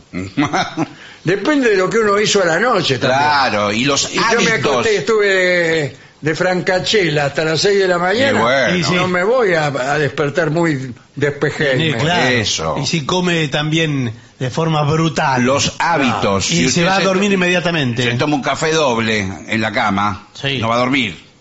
Conocé entonces, eh, según los últimos estudios, que no sé cuáles habrán sido, Bueno. eh, que y afronta el día con energía sin esperar a ese primer café. ¿Vio? Bien. Un reciente estudio, muy, Sí, bueno, Bueno, bueno. sospecho de los estudios recientes, y más si vienen de la Universidad de California, de Berkeley, tan Bueno, luego, sí. allí donde enseñaba nuestro amigo Marcuse, en el que se indican tres principales factores que ayudan a sentirnos frescos y listos por la mañana. El ejercicio, el sueño y el desayuno. Estos son tres factores. Bueno, pero eso lo decía mi abuela. No, le, sí, y no, no es verdad. Berkeley. Y su abuela trabaja en la Universidad de Berkeley no. con Marcuse. No, no tendría pero, que haber estado. Pero todo el mundo dice. La, el, mi abuela el, el ejercicio, la alimentación, todo el mundo bueno, dice. Se ha comprobado que realizar ejercicio físico, hop, dos, tres, cuatro 1, 2, 3, 4. 1, 2, 3, 4. 1, 2, 3, 4. Bien, muy bien. Eh, se ha comprobado que el ejercicio físico eh, favorece el buen estado anímico, lo que propicia que la persona se encuentre al día siguiente más alerta. ¿Por qué? ¿Qué significa esto? Más despierta la, el, sí, claro. cuerpo, con el cuerpo despierto. Sentinel alerta, alerta está. Ahora, Eh, ¿el ejercicio cuándo lo hace? ¿A la mañana muy temprano? y, y- O que a la de noche. a dormir. No, no, eh, tengo entendido, hemos dicho en algún informe que Sí. antes de dormir no tampoco el ejercicio. ni, Tiene- ni antes ni después. Bueno, no, tiene que nunca. estar separado varias horas. Bueno, acá dice, el ejercicio favorece el descanso y a su vez el sueño reparador ayuda a levantarse con mejor humor a la mañana siguiente, propiciando una mayor sensación de alerta. De alerta. De alerta. De alerta. Sí. Eh, la importancia de dormir tiempo suficiente. Ah, Sí. eh, eso se ya lo sabía Bueno. antes de leer esta pavada. Eso lo dijo mi abuela, que Sí, usted ah, le- tanto Eh, la... no, no, no, pero hay mucha discusión en, en relación a cuántas horas. Hay gente- Ocho, ocho. Eh, entre 7 y 9, o sea, como dice el señor, 8. Ocho. Bueno. Depende de las edades. Vio que las personas ancianas Duermen poco. Duermen poco, tienen que dormir menos. Mm, y, y los adolescentes duermen mucho. Un adolescente puede dormir 15 horas. Sí, 15 horas perfectamente. Bueno, pero hay gente que es adolescente eh, más allá de su edad. Sí, sí, la adolescencia Sí. se está extendiendo. Claro, mucho. se está extendiendo incluso en forma alarmante. Sí. Sí. Eh, bien, Se extiende y se oh, yo por ejemplo duermo muchísimo. ¿Usted cuántas horas duermen, por ejemplo? Yo duermo 10. Promedia. 10 horas por, eh, por día, claro, es mucho. ¿No se despierta? ¿Eh? ¿No se despierta durante las 10 horas? No, Sí, porque lo no que hizo- pasa es que me despierto muchas veces a la Ah, noche. ah, y bueno, entonces... me agarra angustia, me sueño, tengo muchas pesadi- pesadillas, doctor. Bueno, lo que pasa es que ¿Qué eso puedo no cuenta. hacer, doctor? Pero espere, que eso eso no cuenta para como horas de- del dormir. No, claro. ¿Se gente que cuenta dice- la pesadilla? No, no cuenta que uno se, eh, el momento que se va a la cama, pero si usted está eh, haciendo cosas en la cama que no sean dormir. ¿A qué se refiere? No, me refiero. Lávese la boca. Por favor, y aparte los gestos que hace con las Eh, manos. señor, usted te está refiriendo a mi señora esposa. No, si me refiero a Nada nadie. menos. Soy latino y gesticulo. Bueno, pero... Está- la- Sigue, adelante. Sí, sí. Soy latino y gesticulo así pomposamente. Lo que haga yo con mi señora esposa No, es- no. queda entre ella y yo, No sé si su señora esposa. o, o poco menos. Lo que le digo es, hay muchas personas ahora que se llevan el celular a la cama, miran una película, Sí, sí. leen un libro, hacen hacen cosas. Yo tengo la costumbre de ver una película ya en la trasnoche. Bueno, claro. No es bueno. Y eso no- quedo estimulado. no. Una- ya las vi todas. Bueno, Y no se la puede anotar usted como hora de sueño esa. no. No se la puede anotar. Bueno, pasaremos de un estado, si dormimos entre 7 y 9 Sí. horas de verdad, Sí. Sí. bueno, pasaremos de un estado dormido a otro en alerta con eh, más rapidez. Y se levanta enseguida. ¿Usted cuánto, cuánto tarda? Porque yo tardo como una hora en eh, Sí. recordar quién soy, Sí, sí, sí. eh, mirar en qué casa estoy, cuál es mi domicilio, Sí, se demora. ya con quién he pasado la noche, y, y entonces saber en qué año estoy. no, Muchas- ese- Muchas mañanas me despierto, miro así a mirar y digo, qué suerte que, que ha pasado el tiempo. no, a veces uno eh, cuando descansó mal ya le, se despierta y parece que el día va a ser inviable. Sí, sí, claro. Esto va a ser inviable, o sea, no, no hay forma de que esto se pueda remontar. Sí. Pero después se acomoda un poco, uno está medio zombie. Hay gente que se la pega un- primera media hora es muy mala, Es muy Sí, mala. sí. después sí. mejora, sí. Sí, sí. Después va a mejorar. Eh, la razón eh, de la rapidez para levantarse es que usted eliminó la mayor parte de la adenosina. Sí, Eh, ¿Me escuchó bien? Adenosina. Adenosina, que es una sustancia de porquería Sí. No, no sé si de porquería. que, que está en el cerebro que causa la presión de sueño. Y eh, cuando disminuye esta presión, usted se despierta. Pero ¿de qué que- depende? que- sáqueme la adenosina. Claro. Pero ¿de qué depende que la adenosina se active o se desactive? Eh, no sé, eso tendríamos que... Hay otro producto que acá nos están Pero lo de mencionando. Berkeley no dicen nada, Pero, es, es una eh, vergüenza. Se habla también de la melatonina. Ah, ¿Qué le hacen? Ah, la melatonina, ¿no? ¿Es verdad? Sí, es una playa ahí cerca de, No, señor. de Santa Teresita. Eh, hay productos que... La melatonina. Que... Pero eso no es algo para, Estimula- para quemarse. No, no, es para... Son sedantes naturales. Claro, usted si toma melatonina, vio que se vende en la farmacia. En la farmacia. Eh, si te queda, queda seco. eh. No, le No. tarda. Tarda más, ¿no? Sí. Es un tratamiento de. Sí. Después de tomar. Tiene que tomar seis pastillas Sí. por día. Durante 10 Son años un poco- le empieza a dar un poco de somnolencia, Sí, sí. Eh, sí. eh, más o menos. Bueno, eh, ¿no hay eh, sonambulín? No, Por son- ejemplo, pastillas para eh, volverse uno sonámbulo. bueno, Yo sí. tomaría. Eh, para Como ¿En permanecer. serio? digamos. ¿Y quién sabe qué hace sonámbulo? Caminas, dormi, caminas a dormir. Y pero por ahí se, se, se pone a caminar por la calle. Bueno, tiene que, bueno, que tener- tiene que dormir con una persona que un poco lo controle. bueno. Porque hay personas que tienen una doble vida. Sí, Eh, una ¿en qué despierto y otra dormido. No, el sonámbulo Sí, tiene desarrolla una vida paralela de que desconoce en la vigilia. claro. Claro. Son las cosas que hace cuando está sonámbulo. Claro, y dice, no, eh, yo eso estaba sonámbulo, se ve, porque no. Algunos hasta no- con los ojos abiertos. Sí, no están. recuerdo nada de lo que me decís. ¿No será que usted finge no recordar nada, No, señor Forrester? eh, no, no, soy, no. Soy sonámbulo. Tengo otra vida Qué raro. que, Porque que no es esta. Todos. ¿Podría decirnos dónde ha estado ayer a la noche? Ayer a la noche creo que fue- estaba durmiendo en mi domicilio. Ajá, porque hay varios que lo vieron entrar al edificio de aquí enfrente. Bueno, no sé, ya les digo, soy Hay unas sonámbulo. cámaras. ¿Oyó hablar de las cámaras? No, pero... Pero, ¿y dónde vive? Que eso no determina que, se- que las haya o que no las haya. Yo no escuché hablar de Observe este video. A mire, ver. Mire, a ver si se parece a usted. ¿Qué es eso? Ahí va Sus caminando. pasos. Lo hemos musicalizado. Sí. Se para frente al edificio de enfrente, Sí. abre la puerta, No, está subiendo la escalera. ya está subiendo la escalera. ¿Pero no ves que estoy en calzoncillo? Y entra en casa de Madame Lavage. Desconozco a Madame Lavage, pero lo que le digo... ¿Ve esta fotografía? ¿Ve este cadáver? ¿Pero, pero qué es? Es el cadáver de Madame Lavage, señor mío. La encontraron hoy muerta No sé de qué me está hablando. Yo soy sonámbulo. y estaban sus huellas dactilares. Señor Forrester, queda usted detenido por el asesinato de Madame Lavage. Tengo derecho a una defensa. Todo lo que diga desde este momento podrá ser tomado en su contra. ¿Pero por qué? Si eh, yo soy En son- su contra. Yo soy Momento. sonámbulo. Señor juez, ¿Quién es usted? No soy el juez, ¿Pero qué hace el juez en un procedimiento? soy soy el vigilante de la esquina. Menos que menos. Me Medina, el agente de la esquina cuya alegría mayor es decirle al superior, señor, en esta parada no ha ocurrido nunca nada desde que la atiendo yo. Oh, Muy bien. Mi nombre es Richard. Richard Brondon.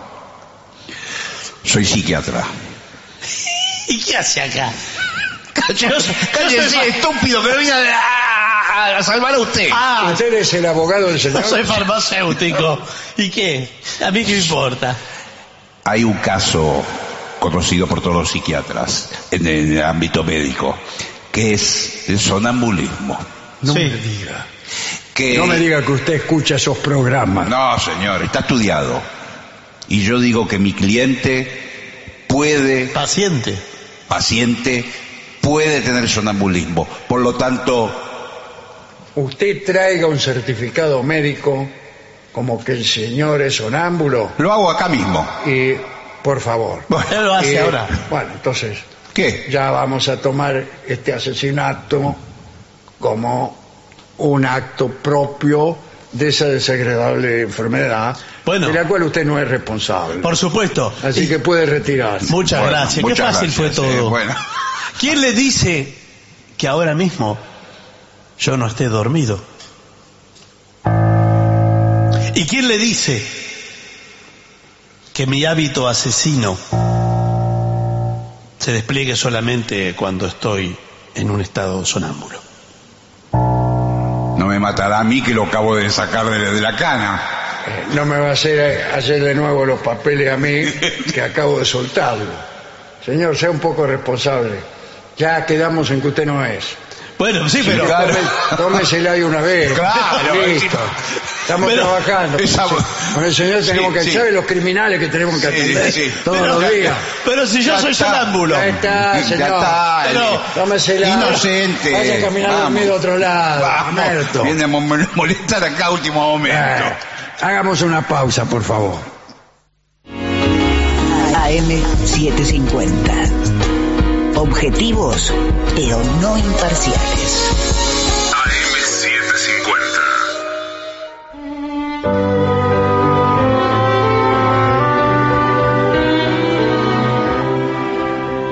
Continuamos en La Venganza Será Terrible y es el momento en el que ingresa a los estudios de la radio nuestro querido y nunca bien ponderado maestro, el sordo, Arnaldo, Gansé.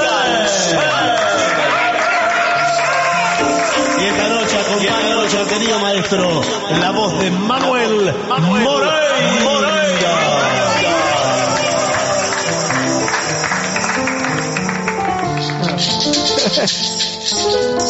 Buenas noches, maestro. ¿Qué tal, Moreira? Pase nomás. Bien, Siéntese. no ¿qué me deja ahí? pasar la señora. Déjela, déjelo que se siente. No me deja. Hacía mucho que no veía a la señora. Sí, porque, porque mira mal, porque está todo el día ahí en el hall. Bueno, eh, a ver, hay varios pedidos. Añoranza le pedían, a- ayer se lo habían pedido. y si quiere, la hace ahora.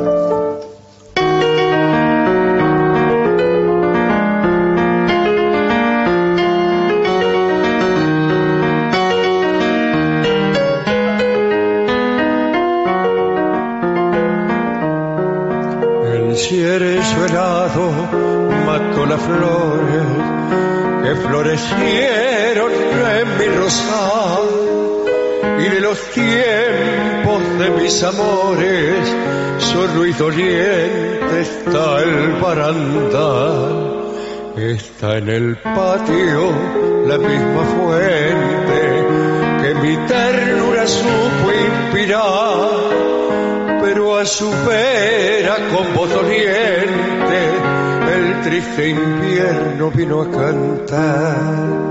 La golondrina que ayer tejieron su mantenido lleno de amor se consultaron y ya se fueron hacia otros climas de más calor. Los copos blancos van sepultando todo lo hermoso, todo el amor. Y ya en las almas está cantando la musa triste, la del dolor. Pero el otoño con su tristeza, su cruel reinado terminará vendrán de nuevo aquellas bellezas y el mundo entero feliz reirá. El alma mía, flor delicada, no ha sucumbido ante el dolor, porque se sabe de ti, adorada, porque la cuida siempre tu amor. La golondrina que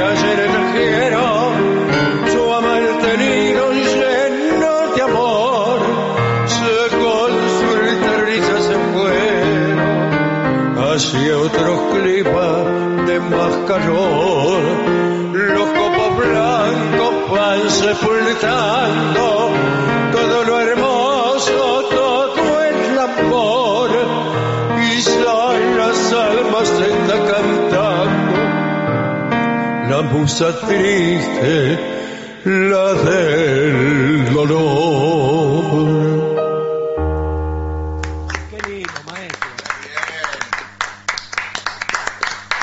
Recuerden que pueden hacer pedidos también ingresando a lavenganzaseraterrible.com, eh, ahí no- nuestro lugar en internet. Eh, a usted, mu- ah, tema en portugués. tema en portugués. De Brasil. Do Brasil. Quem quiere? O pato. O pato. O pato. Pato, patinho. Venha cantando alegremente. É. Vai tocar com as mãos. Só com as mãos. Com as mãos. O pato cantando alegremente. Quim, quim, quando o marreco sorridente pediu para tratar no samba, no samba, no samba. O ganso gostou da dupla, fez também. Quim, quim, quim, olhou pro cita e disse assim: bem, bem, que o quarteto ficará bem. Muito bom, muito bem. Na beira da lagoa, fura misaia para começar. O tico-tico no fubá. A voz do pato era mesmo desacato. Jogou de cena como o ganso era manco. Mas se gostei do final, quando caíra na água. E ensaiando vocal, pim, quen, quen, quen. Quen, quen, quen, quen. Quen, quen, quen, O pato vinha cantando alegremente. Quen, quando o marreco sorridente pediu para entrar também no samba, no samba, no samba. O canso gostou da dupla, fez também. Bem, bem, bem, olhou pro e disse assim: bem, bem, que o quarteto ficará bem. Muito bom, muito bem. Na beira da lagoa, fora me ensaiar para começar. O tico-tico no fubá. A voz do pato era mesmo desacato. Jogou de cena como o ganso era manto. Mas se gostei do final, quando caíra na água. E ensaiando o vocal, quen, quen, quen, quen. Quen, quen, quen, quen. Quen,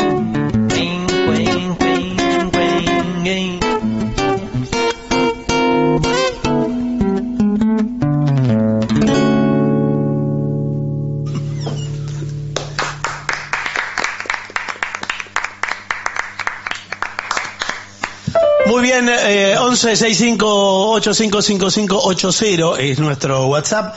Aquí le pide para Ricardo el tercer hombre.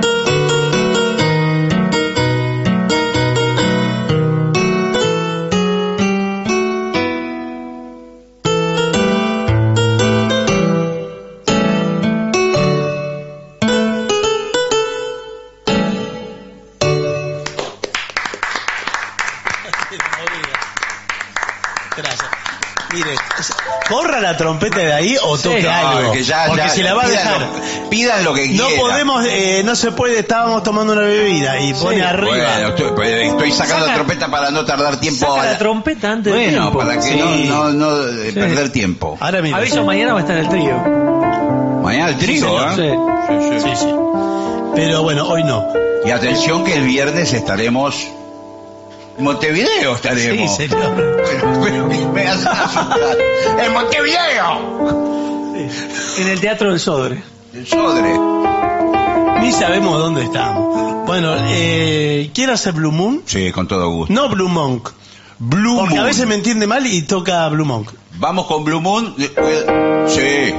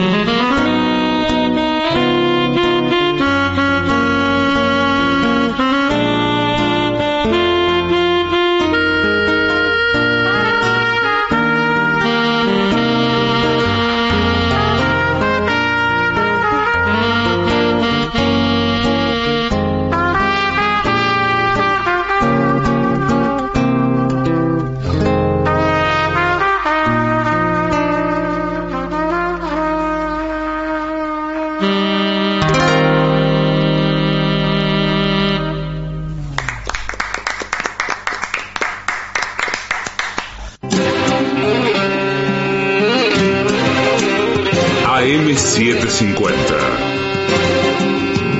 Objetivos, pero no imparciales. 2.966 días. Milagro Sala. Presa política. AM750. Objetivos, pero no imparciales.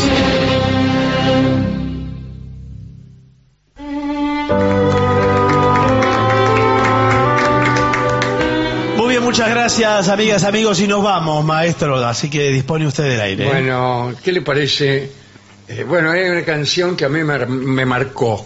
Sí, sí. Lo marcó como el A mí me gusta decir, como todos en los reportajes, los actores especialmente, Sí, contestan esa pregunta.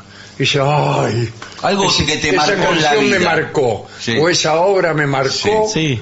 o ese libro me marcó, Está le- o algo. les pasó la yerra, por Claro, decir. me lo muestran. Les quedó la marca del Aquella ganado. trompada Sí. me marcó. Bueno, entre una marca y otra, entonces seguramente puede dar. Del recuerdo de tu amor, dos marcas tengo grabadas. Y ahí dicen, eh, el olvido que me diste y el puntapié de tu padre. Sí. Es una- un día la vamos a cantar acá. Que dice, del, pun- de- del olvido que me diste tengo la marca en el arma. Del puntapié de tu padre donde termina la espalda. Y nos vamos entonces. Y nos maestro. vamos con esta. Nos vamos.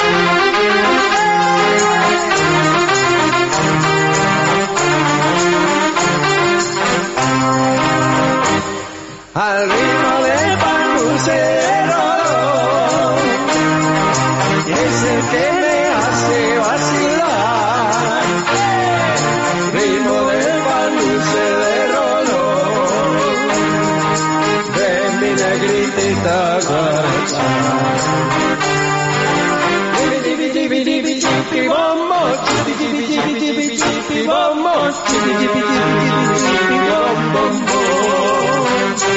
Take me, take me,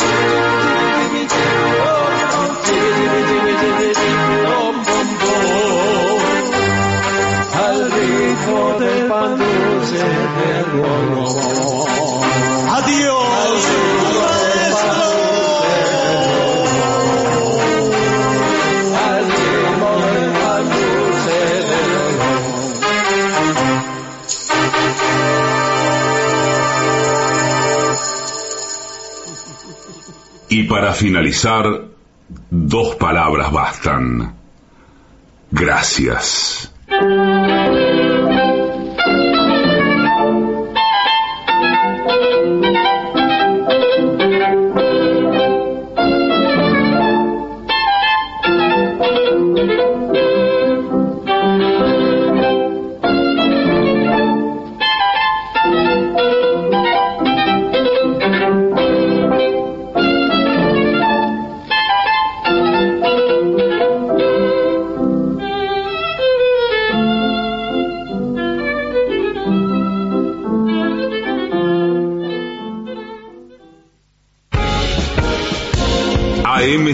AM750.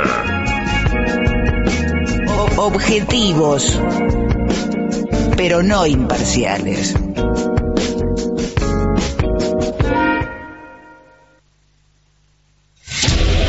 Dos mil novecientos sesenta y seis días. Milagro Sala. Presa política.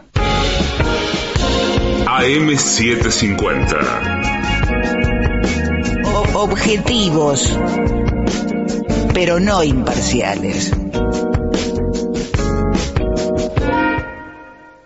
AM750. Objetivos, pero no imparciales. 2966 días. Milagro Sala. Presa política. AM750. Derecho a la información.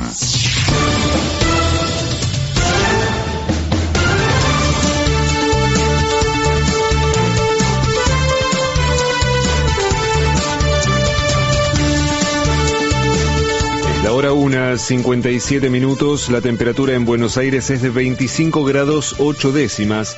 El cielo está despejado. Humedad 85%. En la ciudad de Córdoba 25 grados 2 décimas. Javier Milei tuvo que acatar un fallo judicial y envió fondos a Chubut. Se trata de un dictamen del juez federal de Rawson, Hugo Sastre, quien la semana pasada ordenó a la Nación que girase los fondos correspondientes a subsidios para el transporte público. Al igual que el gobernador Ignacio Torres, el magistrado había sido objeto de insultos por parte del presidente. Cabe destacar que el juez Sastre emitió también el fallo que ordena la entrega de la coparticipación, el cual será apelado por la Casa Rosada. ANSES anunció cuándo se pagará el bono de 70 mil pesos para jubilados. El organismo informó que el 5 de marzo realizará los primeros depósitos para quienes perciben el haber mínimo. De esta manera, quienes tienen documentos terminados en 0, 1, 2, 3, 4 y 5 recibirán el bono el quinto día hábil del mes. El resto de los jubilados y pensionados lo percibirán junto con su haber. Salta. El gobierno ofreció una suba de 24% a los salarios estatales. La propuesta sería de forma escalonada por cuatro meses hasta mayo a los trabajadores de la administración pública. Deportes. San Lorenzo avanzó los 16avos de final de la Copa Argentina. El Ciclón superó por 1 a 0 a Independiente de Chivilcoy en su partido por la primera ronda del torneo. Ahora los de Boedo deberán enfrentar al ganador del cruce entre Tigre y Chacarita, el cual fue suspendido por hechos de violencia. El dólar oficial cerró en 888 pesos, el paralelo en 1045 pesos y el riesgo país en 1730 puntos. Tránsito. Para hoy no se esperan cortes ni manifestaciones en la ciudad o en sus accesos. En Buenos Aires la temperatura es de 25 grados 8 décimas, el cielo está despejado, humedad 85%. En la ciudad de Córdoba 25 grados 2 décimas. Federico Martín. Somos AM750. Derecho a la información. Más información en www.pagina12.com.ar. Estás escuchando Malena. Malena 750.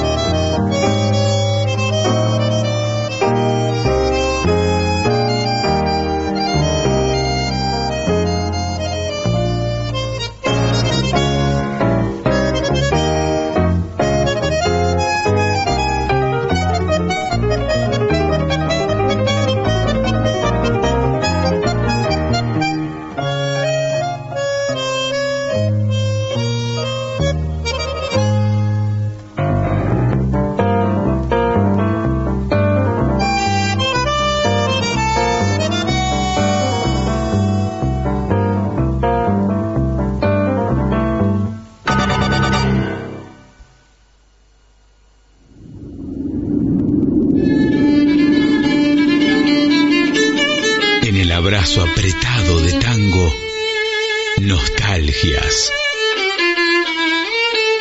Dos almas se encuentran. Malena, pasa tangos como ninguna.